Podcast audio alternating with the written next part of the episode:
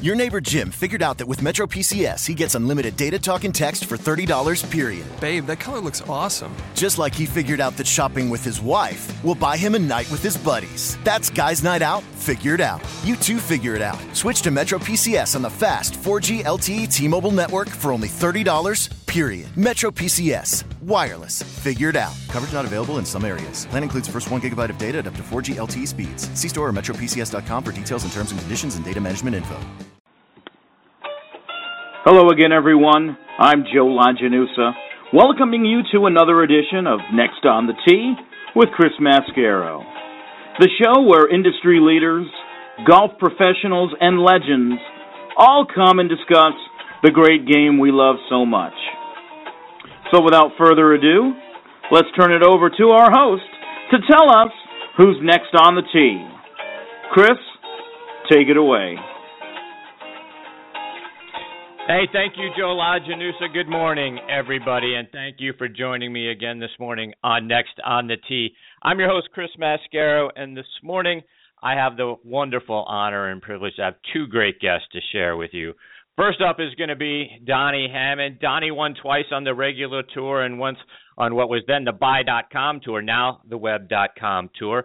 And you may not remember, but Donnie was also in the mix for what many of us consider that, you know, our favorite masters of all time.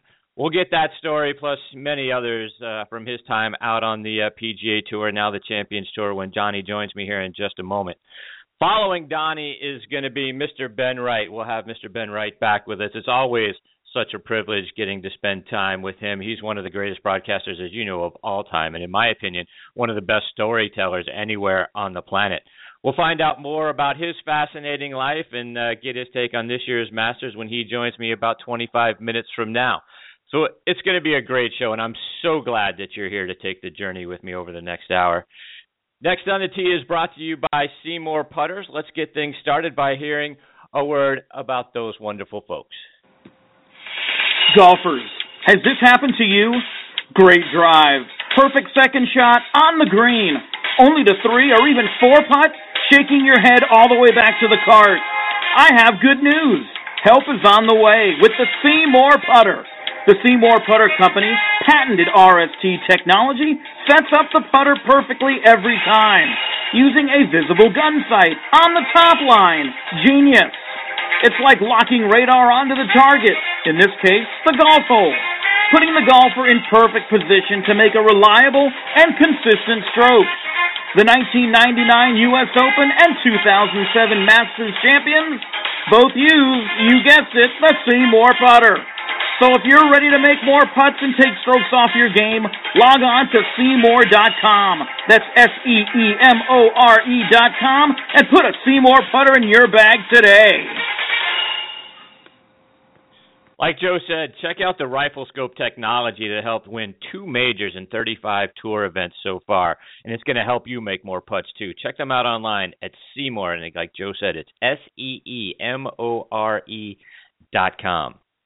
Also, want to kick off this show like we do every single week here on Next on the Tee by saluting the brave men and women serving in our military. We want to thank all of you for your daily sacrifices and for what you do to keep the rest of us safe. We also want to thank our veterans for all you've done over the years. We truly appreciate what you have done to preserve our freedoms and our liberties. It's through your strength and your efforts that our way of life is even possible. Our sincere thanks as well to Sean Cruz and all the wonderful folks over at the Armed Forces Radio Network. It's an honor for us to have our show be a part of your network. You can find us by going to armedforcesradionetwork.org. Also, want to let our veterans know be sure to check out globalvoiceforveterans.org. It's a great site with news and articles and a wealth of information designed specifically for veterans that I'm sure you're going to find both interesting and beneficial. Go to globalvoiceforveterans.org to find out more information. Also, want to thank everyone listening in on iHeartRadio as well as great radio sites across the internet like Spreaker, Stitcher, TuneIn, iTunes, Player.fm, and Blog Talk Radio as well. Plus, if someone's dragging you to the mall or to the grocery store, or you're just tired of the same old, same old on your commute, download the Player.fm or Stitcher app on your smartphone, and you can take us with you everywhere you go. Let us give you something fun to focus on while you're out and about. All right, now joining us on the SeeMore Putters guest line is Mr. Donnie Hammond. Before we get to Donnie, let me give you some background on him. He was born in Frederick, Frederick, Maryland, which is in the northern part of Maryland near the Virginia and West Virginia lines. He attended Jacksonville University and was a four-year letterman on their golf team. As a sophomore, he placed seventh in the 1977 Sun Belt Championship, and as a senior, he won it. He is a charter member of Jacksonville University Sports Hall of Fame Donnie earned his tour card by being a medalist at the 1982 PGA Tour qualifying championship at TPC Sawgrass. Won it by a record 14 strokes, folks. Played on the PGA Tour from 1983 to 1998. He won twice on the regular tour at the 1986 Bob Hope Chrysler Classic and the 1989 Texas Open, where he came within one stroke of the all-time scoring record, having shot rounds of 65, 64, 65, 64 at Oak Hill. He also won once on the uh, Buy.com tour, what's now the Web.com tour at the 2000 Lakeland Classic. And over the course of Donnie's career, he's had 46 top 10 finishes and made the cut 70% of the time that he teed it up. And I am honored to have him with me here next on the tee this morning. Good morning, Donnie. Thanks for joining me. Oh, sure thing, Chris. Great to be with you. So, Donnie, let let's start at the beginning. Who who first introduced you to the game of golf, and when did you start playing? I started, I'd say, a little bit late for a lot of the tour pros. I started when I was 13 with my dad, like a lot of players, and uh, we had to go watch the Baltimore Colts practice, which would be about 20 minutes from my house, and then we'd go play nine holes. This is back, you know, it was like Johnny Unitas, Ray Berry, um, Lenny Moore, great Colt teams yeah. back there. And uh, we, you know, we'd go out and throw the ball around with the Shula kids and Don. It was a lot lower key environment wow. back then we'd play nine yeah. and then after you know after a couple of weeks i said dad you know what i really like this golf and we just started skipping the colts practice and we'd go play 18 or 27 and i was hooked. You know how when you get hooked on golf it just really gets you and, and it didn't take long for me. It took a mere two weeks and i and i just loved the game after that. Wow. So Donnie, who were some some of your you know you know as as a youngster at 13 and when you finally getting started, you say a couple years after that, you know, who were some of the guys that you admired growing up? Well, I mean, you know, the big the big two pros for me was Arnold Palmer and Jack Nicklaus. Uh, Arnie, you know, you just watch the way Arnie competed and the way he swung at the ball and, and just you know the the dashing attitude he had out on the golf course.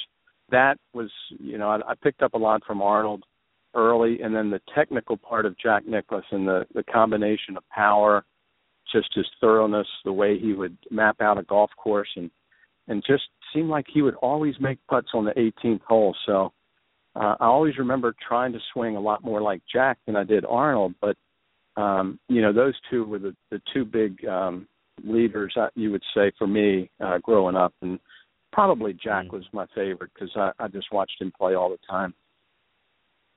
So, so Donnie, how how does a kid from Frederick, Maryland, in the heart of ACC country, end up playing his college golf at uh, Jacksonville State? The weather, all this, you know, you go through some of those winters, especially like say this last winter. I got to think there's going to be a lot of people from Boston moving, buying second homes in Florida after this last winter. But after, right. you know, 10th, 11th, 12th grade, playing on the frozen tundra in December up there, I thought you know what, Dad? Maybe we should visit some schools down there in Florida. And that's what we did. We uh, we took a trip, seventy five. Actually, we stopped at the Masters. I had a little gig where I, I was a gallery guard there in '75 right? with my dad. He had a friend in the military that got us. I worked on 13, where the drives come down up there to the right. And that was the year Jack Nicklaus uh, held off Tom Weiskopf, Johnny Miller, I think. Right. I was right, right behind the green when putt and held the putter up and kind of jogged off the green. And then the next year, you know, I got back there was 86 and mentioned that to Jack, and he said you should have showed up a few more times at the Masters. but I mean, I saw the school. I saw the school at Jacksonville, and I thought this this is for me to come to Florida and play golf year round. And it it was a perfect fit for me. We had a great coach, Raleigh Rourke. He was a real athletic um type that you know coached basketball and got us in shape, had us out there jogging stuff. I'm thinking golfers don't have to jog, but you know he really got us in shape, and um, it was just a great four years. I I had a ball, and and really got myself ready to you know hopefully go play the tour after that four years. So, Donnie, your senior year, you shot a, a four under par, 68 in the final round of the Sun Belt Conference Championship to finish six under par overall, win the individual title. Unfortunately, South Florida ended up winning the team title by a couple of strokes over Jacksonville. But what do you remember about playing those 54 holes? Well, that was kind of right at toward the end of, you know, we're getting ready to graduate. I had a degree in psychology. I was getting ready to finish that up. And I was staring right dead into the face of going back to college, get my master's, or start working, or pursue golf, which is what I wanted to do ever since I was like 14 years old. So, time, that was the time that I thought, you know, you got to start playing. You got to start posting some numbers and really get serious about the game. And you know, winning that tournament, I think I won by six strokes, but it was it really gave me the confidence to to go to Florida and chase the mini tours after that, which was in Orlando, and that um, you know that was a nice little tournament for me to to really give me an edge and and go ahead and pursue pursue my dream and play on the tour, and uh, and that was a big week for me to win that tournament. You mentioned winning by six strokes there, and you you were you know, you had some tournaments that uh, that you really lapped the field. Like I said, you know, in your intro, you were, you know, way ahead at uh, at Q School, winning by 14 strokes at the you know TPC Sawgrass. Typically, I hear about you know stories from Q School as being some of the most stressful rounds guys play, but you sort of walked right through. What made it so easy for you? Was it the familiarity with TPC Sawgrass, or or was it something else? Well, actually, the you know my last practice round, the day before the last round I didn't play very well at all. I was out there struggling a little bit with my swing. I went to the range, spent a good hour and a half working on my setup, and just found a little key that I was kind of firming up my right knee and relaxing my left knee, and it just it was just one of those weeks where that was the key was that little key on the setup and it just uh it just was one of those dream weeks that you need that you know, because that was the tour school. If I didn't make it that year, that was my third try. If I didn't make it that one, it was pretty much going to be let's go back and figure out what we're going to do the rest of our life. So between having the adrenaline and the extra energy that week, and then that little key, um, you know, I'm still trying to find that magic that I had that week because that was probably the best week I've ever played. Came at a good time. Indeed. So, Donnie, I, I gotta know when when you're teeing it up on 17 at the Players Championship, and you know when you were trying to go through Q school, is that the most stressful tee shot that you play all year? It really is. I mean, it's you, you know the wind gets a little swirling there. Usually, it's just a little right to left, and it's only about a nine iron. I mean, it's 135, 145 yards. Uh, you got huge crowds though, you start thinking right. about it when you walk off the 16th green. You're looking over there and you're watching guys hit that are in front of you, and it's it's just a crescendo building to, until that shot. And you know, golf is a very non-reactionary sport. You're just standing down there addressing the golf ball, and my mind is always more active than it should be anyway. So I'm sitting there thinking of all kind of things, standing over the shot, and you just do the best you can. You know, you're going to hit a few in the water, but every now and then you're going to hit one close, but it's it's kind of a survival shot uh, on that golf course. It's one that you really have to get over and and just focus on your target and swing. That's that's the key on that hole. You got your first win on tour in 1986 at the Bob Hope Classic. You won that event in a playoff over John Cook. Take us through that event, and you know who who did you get to play with in the uh, celebrity pro am piece? Because I got to imagine that's that's a, a fun benefit of getting to play in that tournament. That that tournament was a blast. Um, for years, I, I got to play in it twenty or twenty five times. Once you win, you get to play every year, and I've played with uh, some great celebrities. I played one year. I played with Willie Mays first day, wow. Johnny Bench, and George Brett. So I mean, I played with wow. three of the greatest baseball players ever, and I was, you know, I loved baseball, so I loved Johnny Bench and the Big Red Machine, and Willie was fantastic. Um, George Brett, good good golfer.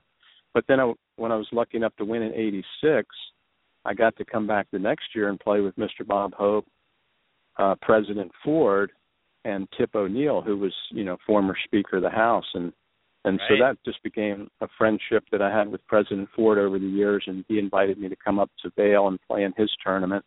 Got to play in that ten or twelve times, and um, you know, great bunch of people, and uh, you know, that was kind of my first experience really with um, you know, learning more about the military and you know the, the service that the president had, and just got to talk to him a little bit about that, and and just a great experience, uh, you know, being able to win that tournament and then having those relationships after that.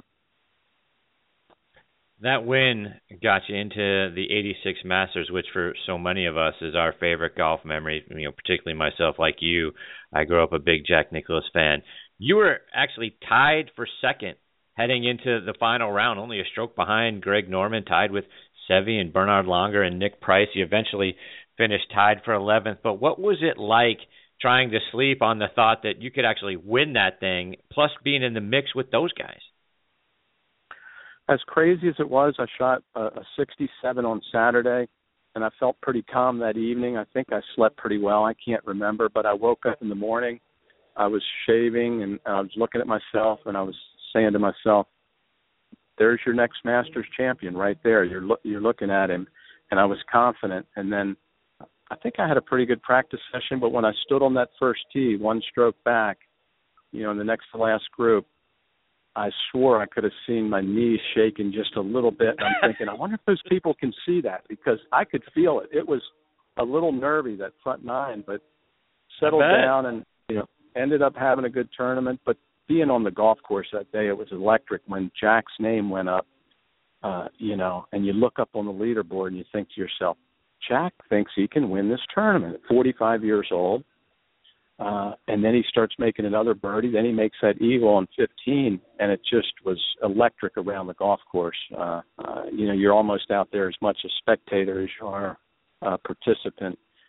Uh, because I was kind of out of the tournament after about 11 holes of winning. I was just trying to secure, you know, as high a finish as I could after that. But it was it was a great day, and then when I got to watch it, it was uh, even better after that like you say, you were in the the next to the last group. You were paired with Bernhard Langer, and I had read that there were only about 50 people in the gallery around Norman and Nick Price because everyone, to you, know, to you, you allude to, was up ahead with either Nicklaus and Sandy Lyle or Ballesteros and and Kite. Was it pretty quiet for you guys in the last two groups until you kind of got back, you know, most of the way through the back nine?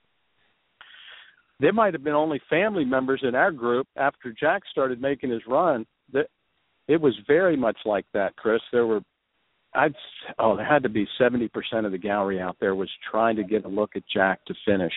And you could tell exactly where he was when he would you know could when you? he would eagle 15 and and birdie 17 you knew exactly what had happened when you know when he would sink that putt and uh it seemed like everybody was following him toward the end of the day. So you know, to your point, you know, the roars are going up for Mr. Nicklaus. You know, when he was putting on that charge, you know, I've heard so many stories about how loud it was and how it affected some guys, you know, who are who are playing shots on other holes. Could could you tell? You know, to your point, could you hear what was going on? And you know, and at what point did you guys sort of recognize that Nicklaus was making a charge and he was about, you know, he was uh, in a position to win this thing? I think it was about the time we got to 11 uh, you could see, you know, every three or four holes there'd be one of the big leaderboards that you could see. I think 11 we got a pretty good look uh, at the big leaderboard out there by 12, 13, and we could see because he would have been up up ahead about four holes, and then uh, you know we kind of knew what was going on after that. You could see, you know, what was uh, what was what was happening with the big leaderboards, and that would be every couple holes or so. Um, but you could tell. You could tell when the birdies were coming up with uh with Jack on the course. Your best finish in a major was tied for fifth at the Open Championship in 1992, which was played at Muirfield in Scotland, won by Nick Faldo. You shot 65 in the second round to get yourself near the top of the leaderboard. What do you remember about that week? Uh, the the, the British Open.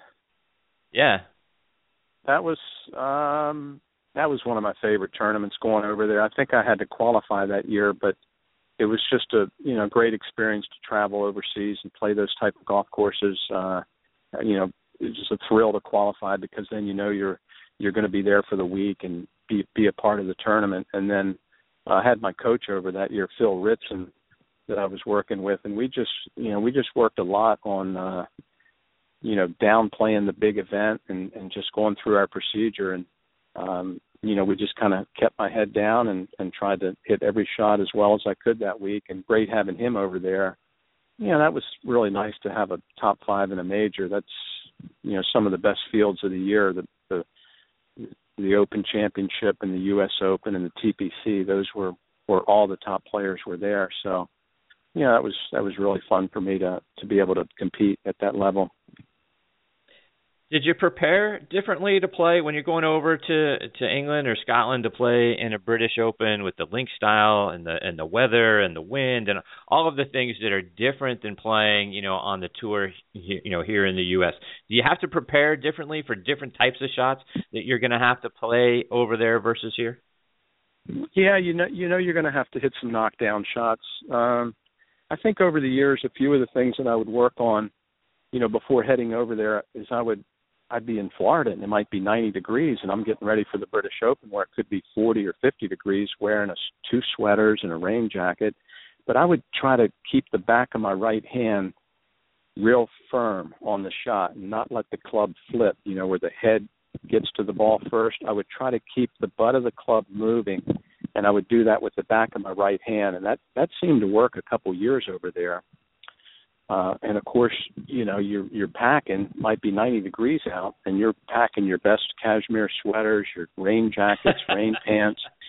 You know, you don't want to come up short over there because you you don't know what kind of weather you're going to get over there, and um, that's hard to do when it's 95 degrees outside. Is pack four or five sweaters. I bet. So Donnie, you, you get your second win on tour at the '89 Texas Open. It was shortened to 54 holes, but a, another tournament that you won by a large uh, large number. You got seven over uh, Paul Azinger. So there were a few times, like I said earlier in your career, that you just sort of blew away the field, and this was another one of those times. What was it about that time in '89 at that Texas Open that uh, came together for you by such a big margin? Um, well, I only, you know, went into the last round with a two-shot lead, and you know, I was nervous.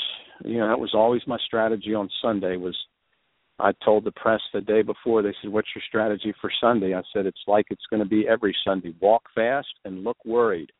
And that seemed to be, you know, what you always try to do on the tour because that's the payday. You know, a shot's going to cost you all this money. Your banker's going to let you know how much a stroke or two costs you so you just kind of hang in there. And I, I hung in there on the front nine, uh, made a couple quick bird, made eagle, I think, on the tenth hole, and then ended up having about a five shot lead with uh, eight holes to go or so.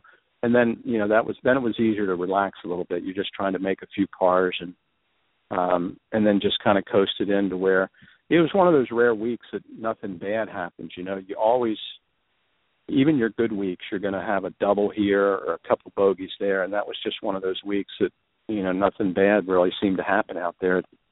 Doesn't really happen that often on tour, but um, but but that was the week for me that um, that I'll remember because you know winning on the tour by seven is is really tough to do. So that was a great yeah, week. It, it, and to that end, Donnie, we've seen a number of times where people that once you get a big lead, they sort of, you know, like we see in football, right? You start playing prevent defense, right? So you try to you're you're playing yeah. prevent uh, a big big number as opposed to continuing to keep your foot on the gas. How you know, how does it you you know you manage to not right? It, it seems like not play that way. But does that come into your mind? Do you have an internal struggle like you know okay, here maybe I take a two iron off the tee versus I would normally hit driver. How do you make sure that you don't let people get back in to the tournament once you've built up a big lead? That is a that is a really tough thing to do. I mean, you see it in all sports, don't you? Basketball yeah. team trying to hold the ball and, and kind of wind the clock down a little bit, then they don't get off a good shot. Um, golf, you just you just I mean, you just try to play one shot at a time and you try to concentrate as much as you can. What you can do is you take a little bit more of a conservative line, but you try to make as an aggressive swing as you can. So that that was always my strategy is you know if there's water left and I got a three shot lead, I may take it I may aim at another five yards right, but I'm going to try to swing as aggressive as I can, and that's the key where you're not trying to steer it. You know how you right. get out on the golf course and you try to steer it down there. You got water left and houses to the right, and you just try to ease it down the middle, and you're gonna, you know, you're gonna hit somebody's roof without, without a doubt. But if you swing it with confidence and say, "I'm sending this down the fairway," at least that gives you a better chance to to hit a good shot. And it's it's not easy to do though. You know, when you're out there and a lot of people are watching, a lot of money on the line. It's it's easier said than done, but that's uh, that's what sure. you try to do. So Donnie, like I mentioned in your intro, you were uh, inducted into your alma mater Sports Hall of Fame. What was it like being recognized like that by uh, Jacksonville State? Yeah, Jacksonville. I mean, you know, Jacksonville University had some great basketball players back there. Uh, Pembrook Burrows, Artis Gilmore.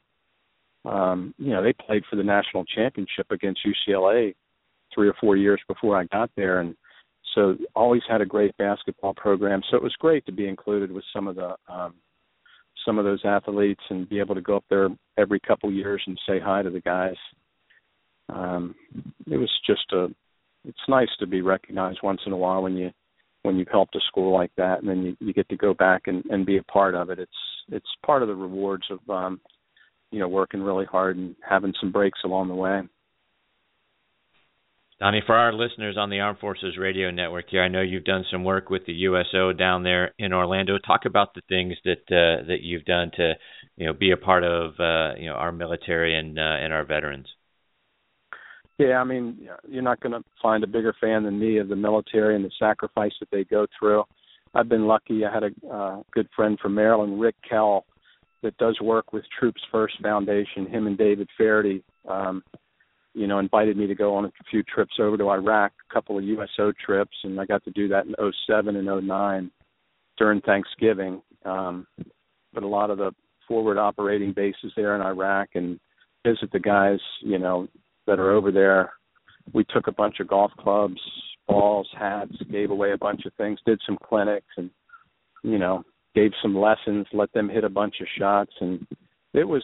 I mean, as far as golf goes, it had to be one of the highlights of my life to to visit visit the troops, you know, in a in a war area like that, and just bring a little bit of diversion to them, you know, while they're out doing their job, and um, right. really memorable for me. And you know the guys were so funny over there too. They would show up. I'm thinking there's not going to be many people show up for golfers over here, and we'd have 500, 600 people there having you know little putting clinics and they, makeshift driving ranges and stuff. And there were some great swings over there. One of the guys had a beautiful swing. I said, "Man, you got a great swing." He said, "Oh yeah, we got some good swings over here, Donnie. We just don't have any grass." There's nothing but sure rocks everywhere, rocks and sand. They, not a lot of good tracks over there in Iraq, but it was, you know, it was so much fun for me, and um, you know, kept in touch with a few of the guys over the years, and uh, just super, and you know, so much respect for the what the sacrifices. Got to meet a lot of the families, and you know, just see the sacrifice that they go through, and now, you know, a lot of the guys are on their eighth, tenth, twelfth tour overseas, and it's just you can see, um, you know, what it does when they're packing up to leave for a year at a time. You know, the families, and I just have so much respect in what they do and what they have done. You know, for a couple hundred years for our country, really. Right. So Donnie, when might we see you out uh, on the Champions Tour next?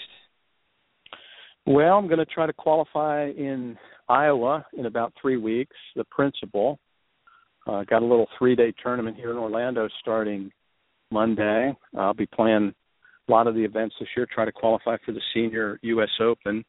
Uh, I'm up here in the villages right now doing a, an event for uh, Combat Veterans to Careers, a group I started working with a couple of years ago, and nice. they we have a little thing here that's that's really fun. David Booth has a great group that, that transitions uh, soldiers to jobs within the golf industry up here in the villages, and bunch of great guys. They they love it. I come up and play golf once in a while with them, and uh, you know we gamble a little bit and just have a good time. And we're we're up here raising some money for them today, and it's. uh That's great. but I'll play a full schedule out there on the champions this year. Try to qualify. I have to qualify for the tournaments now, so it's it's a little tougher. But yeah, just trying to get the game back and see if I can, you know, make a little something happen before it's all over. There you go, Donnie. How can our listeners follow you uh, online and over social media?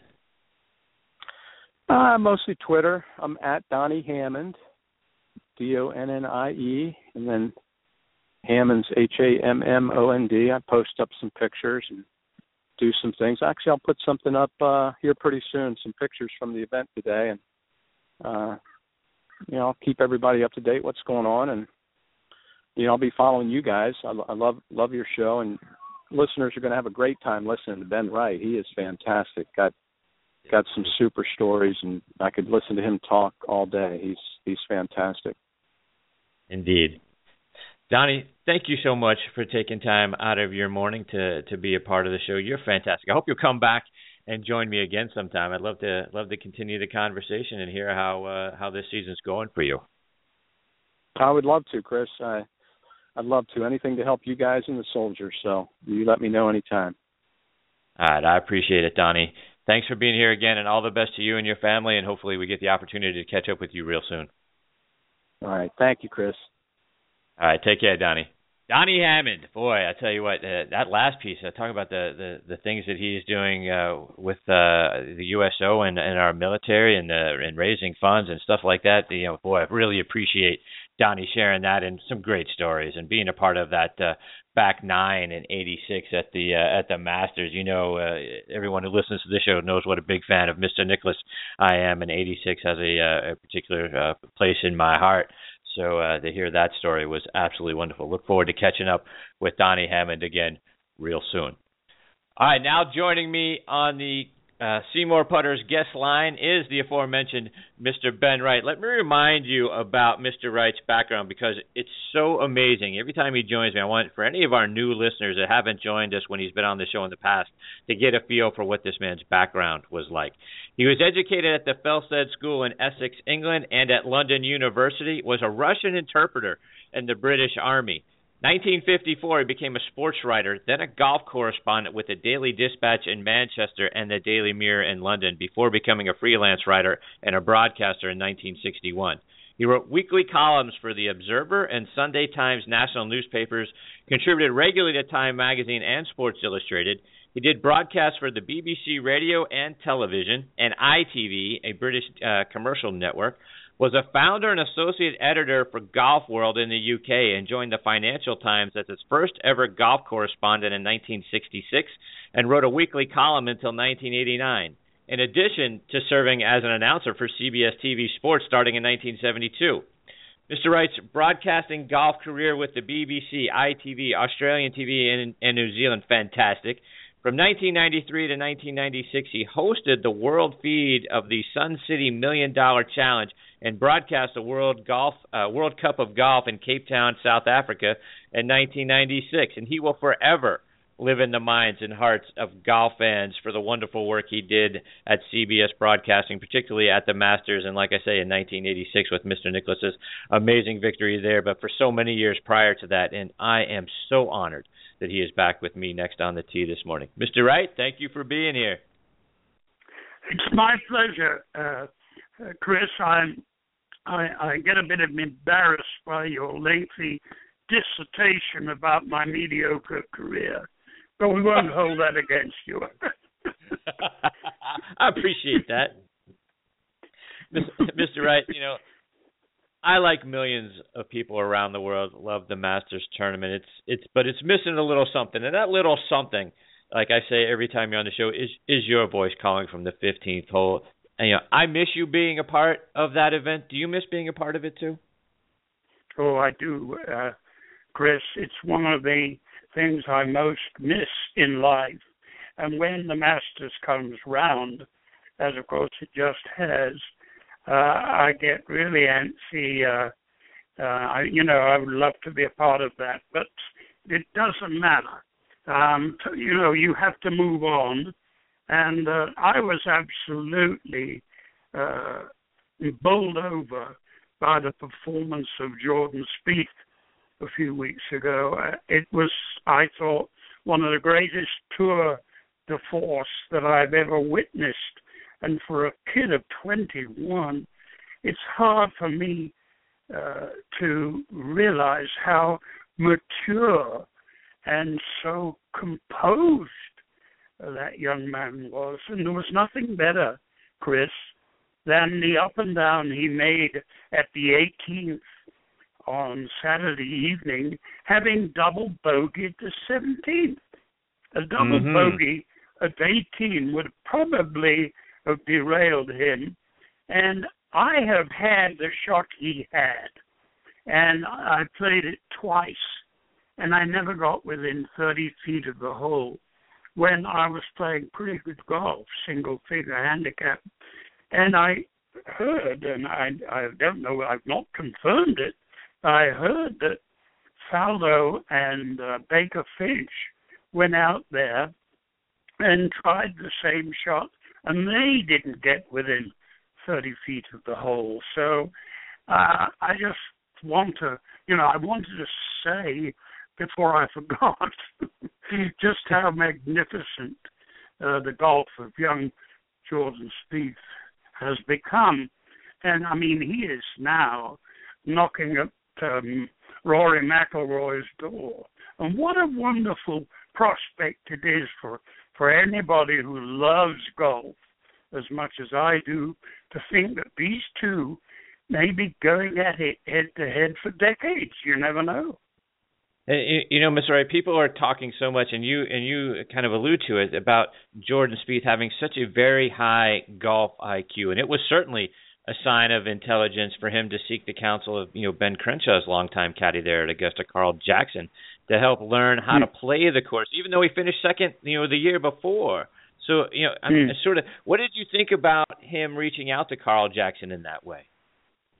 I thought, you know, everything about uh, Jordan Spieth inspires me uh, totally.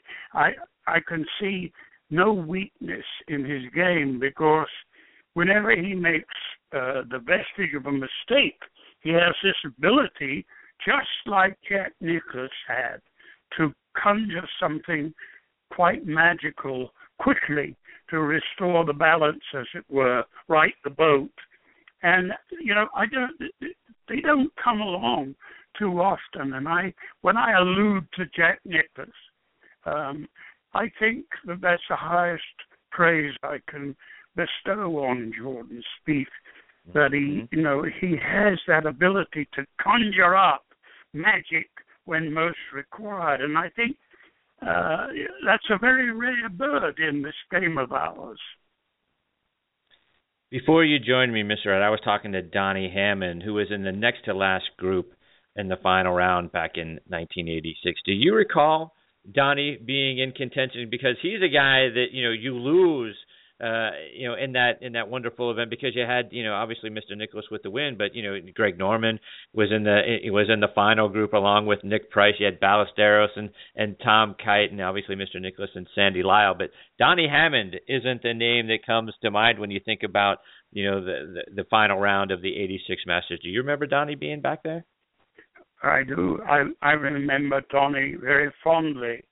Um, I think he probably was not as mature as he might have been at that time. Listening to him as I did when I called you, uh, and uh, they put me in to listen to the program, I can uh, hear a maturity and grace uh, that Donnie Hammond was a little short of in those days. I th- I never thought he believed sufficiently in himself to really succeed. You know, he was always uh, self-deprecating, and I, you know, I think sometimes you just got to assert yourself in any sport.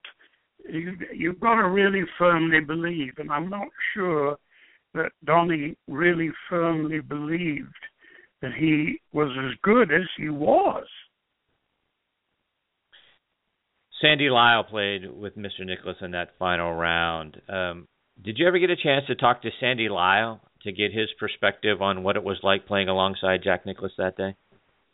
Yes, I did. I talked, uh, as a matter of fact, that same evening uh, with Sandy, and um, he said to me that it was just one of the most moving experiences of his whole life. He hadn't uh, any idea that Nicklaus had a chance to win the event when they started out. And he even thought, as I did, that Nicklaus may have blown it when he bogeyed 12. But, of course, uh, the rest is history. And mm. Sandy, Sandy said it was almost as exciting to witness Nicklaus winning as it was to win himself when he made that great bunker shot from the fairway bunker at 18 uh, to birdie the hole, which had not been done to win the event in the history of the Masters at that time. You were a part of so many of those wonderful Masters events over the years, and I'm sure you had some dealings with Clifford Roberts, who was known to be a, a sharp critic of the you know of the broadcasters. What what was, what were your dealings like with Mr. Roberts? Well, I was scared to death of him, uh, Chris. I was absolutely scared to death of him. And uh, Bill MacPhail, who was then uh, the boss of uh, CBS TV Sports, uh, pushed me into his cottage to be vetted by Mr. Roberts before I made my debut for CBS at the Masters. And of course, I was frightened silly. And uh, this booming voice said, Do you like tea, young Wright, most of you limeys? And I said, Yes, sir, I do. and, he, and he pointed to a lovely china tea set uh, that was setting, set on the table. And he said, Pour yourself a cup and enjoy it. And uh, before I talk to you and of course I nearly burned myself fatally by trying to drink it too hot. Uh, but I gagged it down, and then I shall never forget it. Mr. Roberts said, "Talk to me, boy," and I said, "What would you like me to talk about, Mr. Roberts?" And he said, "I don't care. Just talk to me, boy." So I started to reel off uh, some of the things I'd accomplished, which were not very significant. And he held up his hand for about 45 seconds and said, That'll do. And I, I had that awful sinking feeling that I must have said something wrong and that I was being summarily dismissed, never to be heard from again. And um, he said to me, uh, Are you worried why I stopped you so soon. And uh, I said, Well, I hadn't said very much, Mr. Roberts. And he said, You didn't need to, boy. And I said, Why, sir? And he said, Well, MacPhail uh, brought in a, a gentleman last year from Glasgow, Scotland.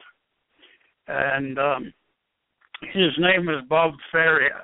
Well, I knew Bob very well because we were colleagues on the Daily Mirror at one stage, and uh, and I, I I wondered why Roberts would talk about Bob Ferrier, and then he said, "And I might tell you, Mister Wright, I did not understand a goddamn word." he said in any of the four days, but you'll do. Have a good week. And I was dismissed. I, and I left and and of course the rest is history. You know, I stayed with the network for 27 years. 27 of the most wonderful years of my life, I might add. I mean, I never never had a better time than working for Mr. Frank Chirkinian, along with Jack Whitaker, Pat Summerall, Ken Venturi, and all that gang, including the idiot Gary McCord. I have to get that in in the hope he's listening somewhere. I'll make sure I tweet that out to him. Maybe he'll uh, he'll take a listen.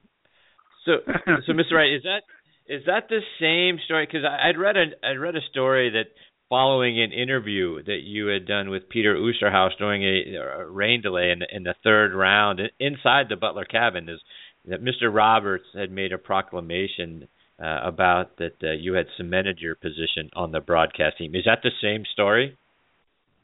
Well, yes, it is. Um, he wrote, uh, Mr. Roberts wrote to Bill MacPhail after that debut of mine for CBS at the Masters, my first Masters for them. Uh, he wrote a letter to Mr. MacPhail saying that young English boy, Wright, uh, was sufficiently astute and uh, speaks well enough for me to understand, uh, and he should be moved to a much more prominent position. Well, of course, as a rookie, they hide you at 14 uh, because it doesn't get on the air much, much more now than it ever did in the old days. Right. And um, I was moved to 15 because anything that Roberts told MacPhail, MacPhail uh, made sure he did it with alacrity because there were, you know, everyone at CBS was scared uh, witless that um, we would lose the contract for the Masters, which I'm happy to say has never happened. And it's a year right. by year thing. But of course, being moved to 15 uh, really made my career, as it were, because it is definitely one of the uh, pivotal parts of the of the of the tournament, uh, the 15th hole. It still is, even. You know, I mean, you know, uh, it's amazing how guys out of nowhere can take a double bogey there. And uh, this year, I, I noticed that more people went in the water behind the green than they than they did in front of the green in the pond uh, in front of the green, and and, and that is something that I never saw in my day. It was very rare uh, for anybody to go in the water at the 16th hole behind the, the 15th green. And um, very, very uh, plentiful were the shots that went into the pond in front of the 15th green. Mm-hmm. That's right. You, you you mentioned it a moment ago now about the potential budding rivalry that we might be able to see between Jordan Spieth and, and Rory McIlroy for for many years to come. But I'm curious, do, do you think that golf needs a rivalry like that. We never really got it. You know, we we wanted it for so many years, right, with Tiger and Phil, and we never really got it there. We we had it way back when when when Jack and Arnie were were kind of going back and forth in the early '60s with the green jackets. But golf you know, to me, golf was is so much better when not only did you have Jack and Arnie going at it, but you know the introduction of Gary Player, and I know you and Mr. Player are very good friends. We had we had Billy Casper, who people may not you know don't don't give enough credit to for how often he won in the '60s. You know, Lee Trevino and Tom Watson. We had so many great players in the '70s, mm-hmm. sort of battling it out. Do do we need a, a, a one versus two battle, or is, or do you think golf is better when there are a lot of guys in the mix? I think it's. uh I think this rivalry uh, between McIlroy and Spieth is absolutely uh, it's a work of genius because it's. I think it's going to come. It's going to bring young people uh, flocking to the game like nothing probably has in the last two decades. And um, you know, I take your point entirely. I think uh, golf at that level needs a really wonderful rivalry, and I can't see anything but in Spieth and, and McIlroy, just as it was magical uh, with the big three, Nicklaus, Palmer, and Player. And I must say that you mentioned Casper. And Billy Casper should have been a member of that group if he had been recognized right. for the talent he had and the, the brilliance that he displayed. He was probably the most aggressive putter uh, before Tom Watson at the start of his career that I ever saw. And uh, Billy Casper was probably the greatest golfer, most underrated in my mm-hmm. lifetime. Mhm. Yeah, I couldn't agree more with that. I had I've had the I had the honor of, of uh, having Mr. Casper on the show a few times over the last couple of years, and it's and it's amazing. To your point, he is not given enough credit for how often he won back in the '60s. I mean, he he won just as often as Mr. Nicklaus did, and more often than Palmer and Player combined. Yet few people seem to know that. Hence, you know, his book, The Big Three and Me. Um, yeah, I agree. He uh, he's certainly, unfortunately, a man who who has flown too long underneath the radar. Yeah, you know, um, when I first came to this country, uh, thanks to Jack Whitaker, I was made an overseas member of Wingfoot, and which was really a fantastic um, privilege for me. Uh, so that if I had any time before flying back to London between you know events for CBS, I would go there and play with Jack, and uh, we had a lovely time there. But I never could get over the fact that when Casper won the Open at Wingfoot in 1959, he had fewer putts. I think it was 104 than anybody had ever had at Wingfoot in a major event. And I don't suppose uh, that that has changed.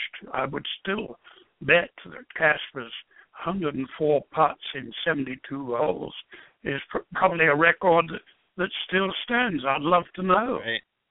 Right.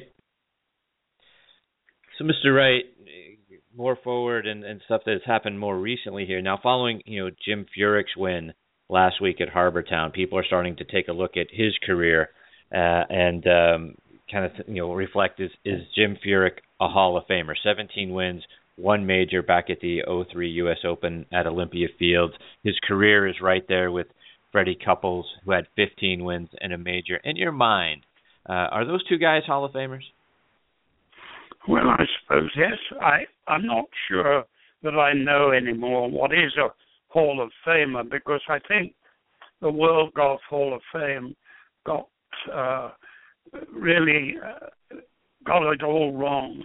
They they allowed too many people in that I uh, felt were questionable, right. and and right. you know even my countryman uh, Colin Montgomerie, who I like enormously as a person. Uh, he, but he, you know, he got in without ever having won a major, and and I, I question that, and and I'm very, uh, I'm very happy that they have sort of taken a year off, and I uh, starting to rethink the way they do things. But you know, you know, I would, I couldn't possibly allow a golfer into the World Golf Hall of Fame if he had not win uh, not won at least one major. And uh, I'm, I'm not trying to disparage Colin Montgomerie, who is a phenomenal golfer for uh, the Europeans for a start, and and a very good uh, Ryder Cup captain. And um, you know, re- I mean, he headed the Order of Merit in Europe for seven consecutive years.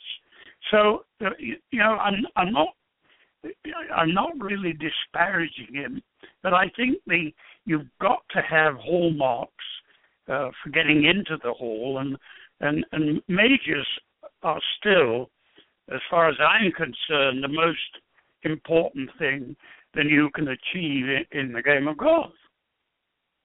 Uh, and and I agree, and you know that's sort of you know why I asked the question because when I when I look at somebody that has won like you know I could say 15 times for Fred Couples, you know 17 times for for Jim Furyk, you have one major. I, I believe, and I could be wrong about this, but I believe it's Gary Player who has talked about you know having a certain threshold you need to have to to be considered a Hall of Famer, and I think he threw the number out there six majors in order to get in. I could be wrong about that number. I'd have to look it up, but I would think you would have to win. To your point, you know, it, not, maybe not even one major, but multiple majors. When I think about Hall of Fames, you know, whether it's in the other sports, baseball, you know, football, hockey, basketball, you know, these these are folks that you know have been extraordinary at at uh, what they did. And to your point about diluting potentially the Hall of Fame, but uh, uh, you know, a dozen wins one major tournament to me doesn't seem like the number that I would have in mind. I would think it would be multiple majors to get yourself into a you know into a Hall of Fame. I'm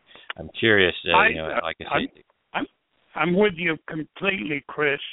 Um, you know, I I didn't mention Freddie Couples who got in at the same time as Colin Montgomerie, but he and Jim Furyk having only one one major each. Uh, I I somehow find myself if that is true about Gary Player saying you you should have six majors, I would I would really go along with that very willingly.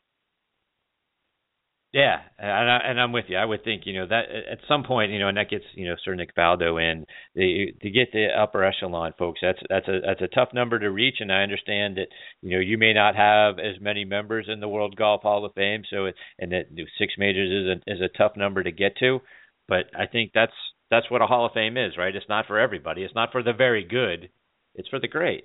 And uh, yeah, I'm interested absolutely. to see if, what they do with that going forward. you know, forward. something you know something, Chris? It became uh, a thing that they were going to let people in. Uh, what whatever happened, they were going to let a lot, a lot of people in every year.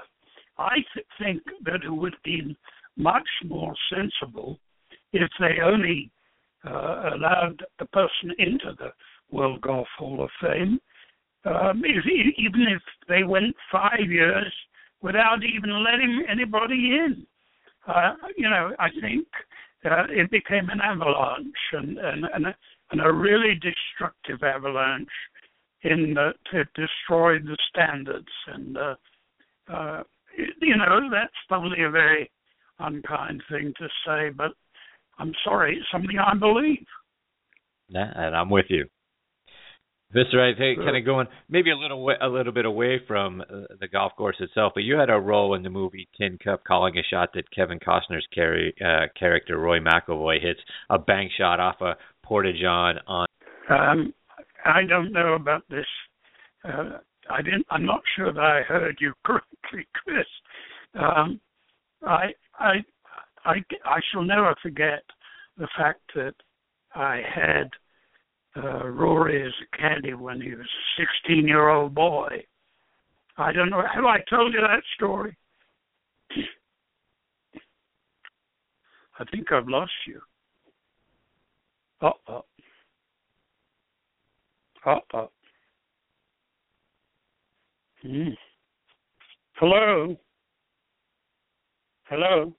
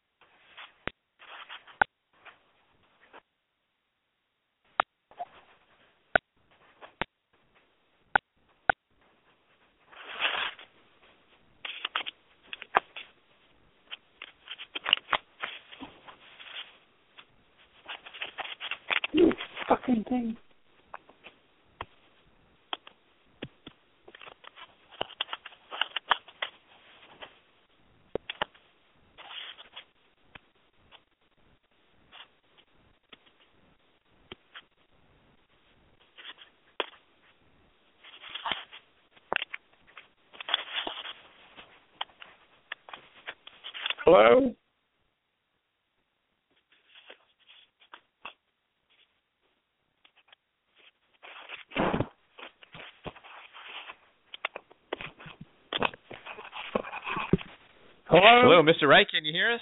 Yeah, I lost you. Yeah, we lost you there for a second. We're still here. well, we're back again. I, I'm very sorry about that. I, there's Oh, nothing no I worries. can. Anyhow, what was your question? I've forgotten. That's okay. I said you you had a role in the movie Tin Cup. You you called the shot that uh, Kevin Costner's character Roy McIlroy hits a bank shot off a porta john onto the green. Um, I was just curious, what what was it like being a part of that movie, and how many times did it take them to get that shot right? Well, it was a lot of fun. Um, although, you know, movie making can be very boring. That take uh, of of uh, uh, Costner, Kevin Costner, hitting the porta john and spinning the ball onto the green took 86 takes. It was all of one day with 2,500 extras who had breakfast, lunch, and supper. And uh, when he finally pulled off the shot, Kevin, uh, they they rushed forward as they had to do 86 times, but there was a real sense of elation. They they overdid it almost uh, because they were so glad they were going to be allowed to go home and uh, it was. I mean, those kind of things. Uh, they get they do drag on you a bit, but at the same time, I thought it was a great movie. Except I didn't like the end, the, the ending of the movie, and I complained to the director Ron Shelton. I said, Ron, that was absolutely a ridiculous ending to a really good movie and he took a drag on his foot long cigar and said, That's Hollywood, baby. And that's the end of that. that's great. That's right. You had an amazingly successful career. You're an Emmy Award winner. You were nominated for an Emmy multiple times. I know we're in an ultra politically correct society now, but you know, actors and you know athletes in particular have done far worse things than you and have gotten second, third, fourth chances. We see it so often in Major League Baseball. We see it all the time in the NFL these days. And and you know, God bless. And I want to give a shout out to Matt Adams and Dominic Scarano for reaching back out to you to have them on, have you on their show, Fairways of Life, which is on Sirius XM's PGA channel. But you know, do you ever wonder to yourself now when you see what athletes have done and and the and the really horrible things, some you know, with the, whether it's drugs or domestic violence or all the things we see, do you ever wonder, you know, these guys get multiple chances. Why didn't I get a second chance? Well, uh, the great thing is uh, that Matt Adams uh, and uh, his producer Dominic Scarano gave me a chance to be on Sirius XM with them on the fairways of life, and that was really right. the only the only second chance I've ever had. And I must say, uh, it's much more fun, Chris, for me to broadcast on the radio because you're not so utterly scared about this political correctness, this rubbish that, you know, that virtually makes people afraid to speak their mind. And uh, I, I presumably uh, should have been a bit more careful, maybe, uh, because I spoke my mind to a reporter uh, who admitted she had no idea of one end of a golf club from the other. I, that should have been a warning signal to run for the bushes. But uh, unfortunately, I stayed and I got uh, shot down as a result. But um, I would, I can honestly say this without, I hope, offending anybody that at least a thousand women have rubbed up against me since uh, I said that boobs got in the way of a golf swing and said, Of course they do. Of course they get in the way. And, you know, the very fact is, what I, no, all I said was the truth. But that the truth is sometimes not allowed if it's politically incorrect. And on this mm-hmm. occasion, uh, I, you know, I I got uh, I got the bullet after a long time.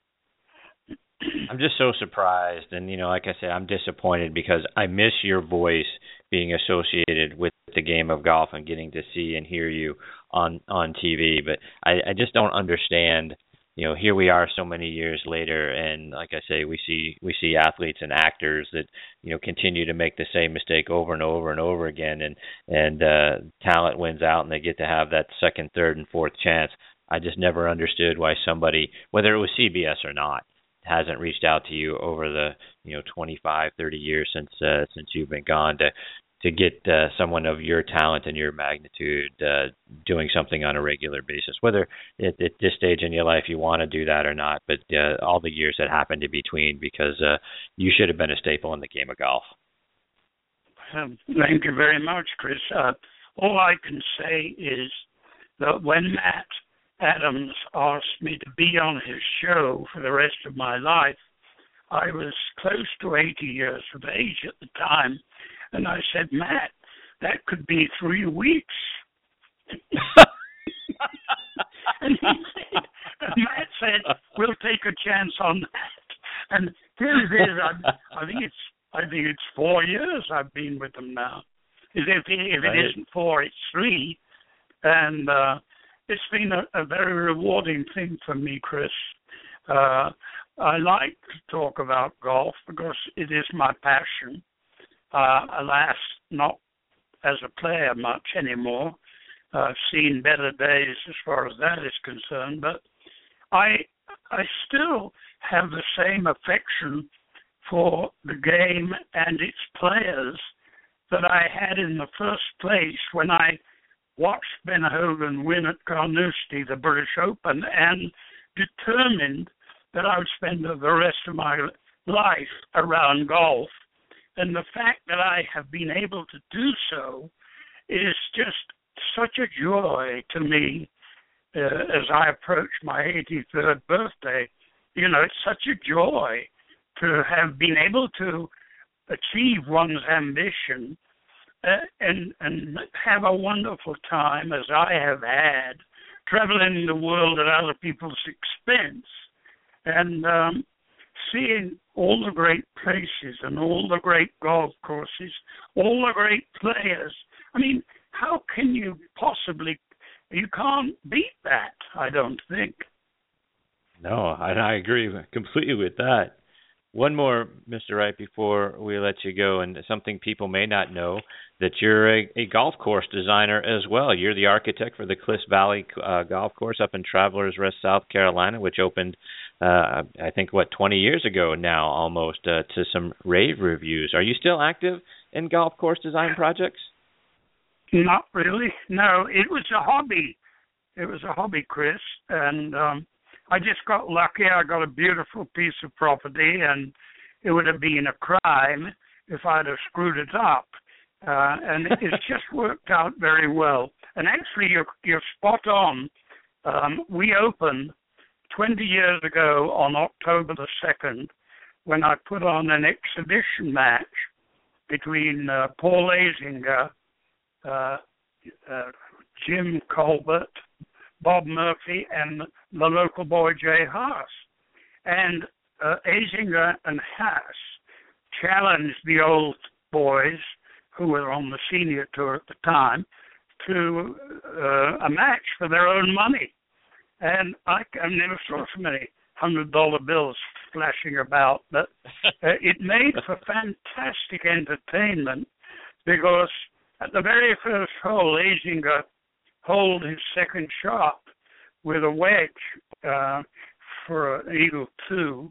Then the the old boys hit back at the second hole, which is a par three, where they both made twos, and we had a chip in eagle at the uh, sixth hole by Jim Colbert, and I mean, what a fantastic way to open a golf course with a match of such quality. Um, right. As a matter of fact, uh, uh, and um, uh, Bob Murphy both hit, hit, both scored 68 off the tip of the back wow. tees, and neither of them had ever seen the golf course. Wow, that's fantastic. Yeah, Mr. Wright, I can't thank you enough for being a part of the show again with me this morning. You are welcome here for the rest of your life too. I might add. We, we your, your stories are so wonderful to hear, and uh, I, you know, I, I can't, I can't thank you enough for uh, for being. This is the third time we've been fortunate enough to have you on the show. I hope we get to have you on a whole bunch more because uh, I could sit back and listen to you tell stories like Donnie Hammond said all day long. Well, uh, the thing is, Chris, you better make it quick. You know.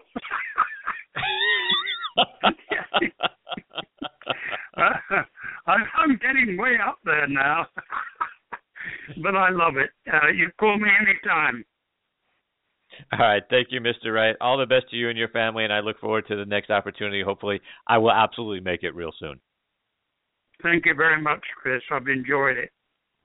Thank you, Mr. Wright. Enjoy your weekend. Ben Wright, and I tell you what, it doesn't get any better than that, folks. You want to listen to a, gentleman who knows so much about the game of golf because he was sitting there watching it happen and broadcasting it to to the rest of us. Uh, uh, you know, to hear him tell stories about you know his time at Augusta National is something that never gets old to me. He was there, you know, when when Jack obviously won in '86, but also you know for there for everything going all the way back to the '60s. So uh, I look forward to the uh, the privilege of having Mr. Wright back on the show again real soon. All right, before we close up shop, I want to remind you about a great book from our friends Dave Stockton and Dave Stockton Jr. called Own Your Game if you're starting to sharpen your game up physically, and I know for our, uh, you know, uh, as Donnie Hammond said, for our friends up in the Northeast, uh, my co-host on Thursday Night Tailgate, Bob Lazari, still snowing up there as uh, as late as this week. So uh, if you're just starting to get the the rust off that way, remember so much of the game is played in that five inch space between our ears. Get your mind right. And this latest book, the Stocktons, let you know how to use your mind to play winning golf. Own Your Game recreates the experience of riding 18 holes with Dave Stockton at one of his highly sought after corporate outings and draws from his experience as a champion tour player, a two time major winner, and a revered coach. He shows you how to think better, stay calmer, execute more consistently, and most importantly, how to enjoy the game more thoroughly. Go to StocktonGolf.com to get your copy, and for a couple extra dollars, he'll even autograph it for you. All right, everybody, it's time for me to put a bow on this one. My sincere thanks one more time to Donnie Hammond and Mr. Ben Wright for joining me this morning and making the show so much fun. And we thank you for tuning in. You know we appreciate you the very most. Please also check out our sister show, ThursdayNightTailgate.com, with me and my co-host Bob Lazari, our announcer Joe LaGenusa. That show airs live every Thursday from 8 to 10 p.m. Eastern Time. You can catch it on Blog Talk Radio uh, starting again at 10:15 Eastern Time on the Armed Forces Radio Network, and on Friday nights you can hear us from 8 to 10 p.m. Eastern Time over on Boost Radio, and starting again 11 o'clock Eastern Time on Armed Forces Radio. We're joined every single week by legends from around the NFL and the CFL. Please also check out both shows on Facebook. Give us a like; that's important to us too. You can find the shows next this show next on the Tee.net online and ThursdayNightTailgate.com as well. From either site, you can stream or download any of our archive episodes for free. Plus, keep up to date with who uh, who some of our future guests are going to be. Thank you again for choosing to listen to the show today. Again, I appreciate you the very most. Until next week, hit 'em straight, my friends.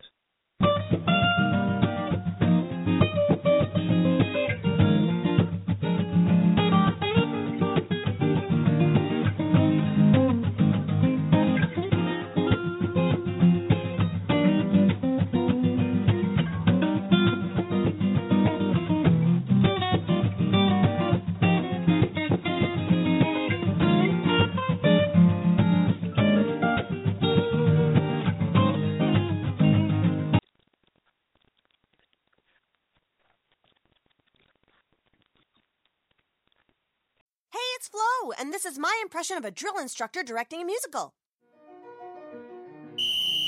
Ten hut! Get those tap heels in line and let me see those jazz hands! Are you bundling your home and auto insurance through Progressive? Can you hear me through those sequins? Bundle your home and auto through Progressive and save. Left, left, left, and step ball change. Progressive Casualty Insurance Company affiliates. Home insurance provided and serviced by other select insurers.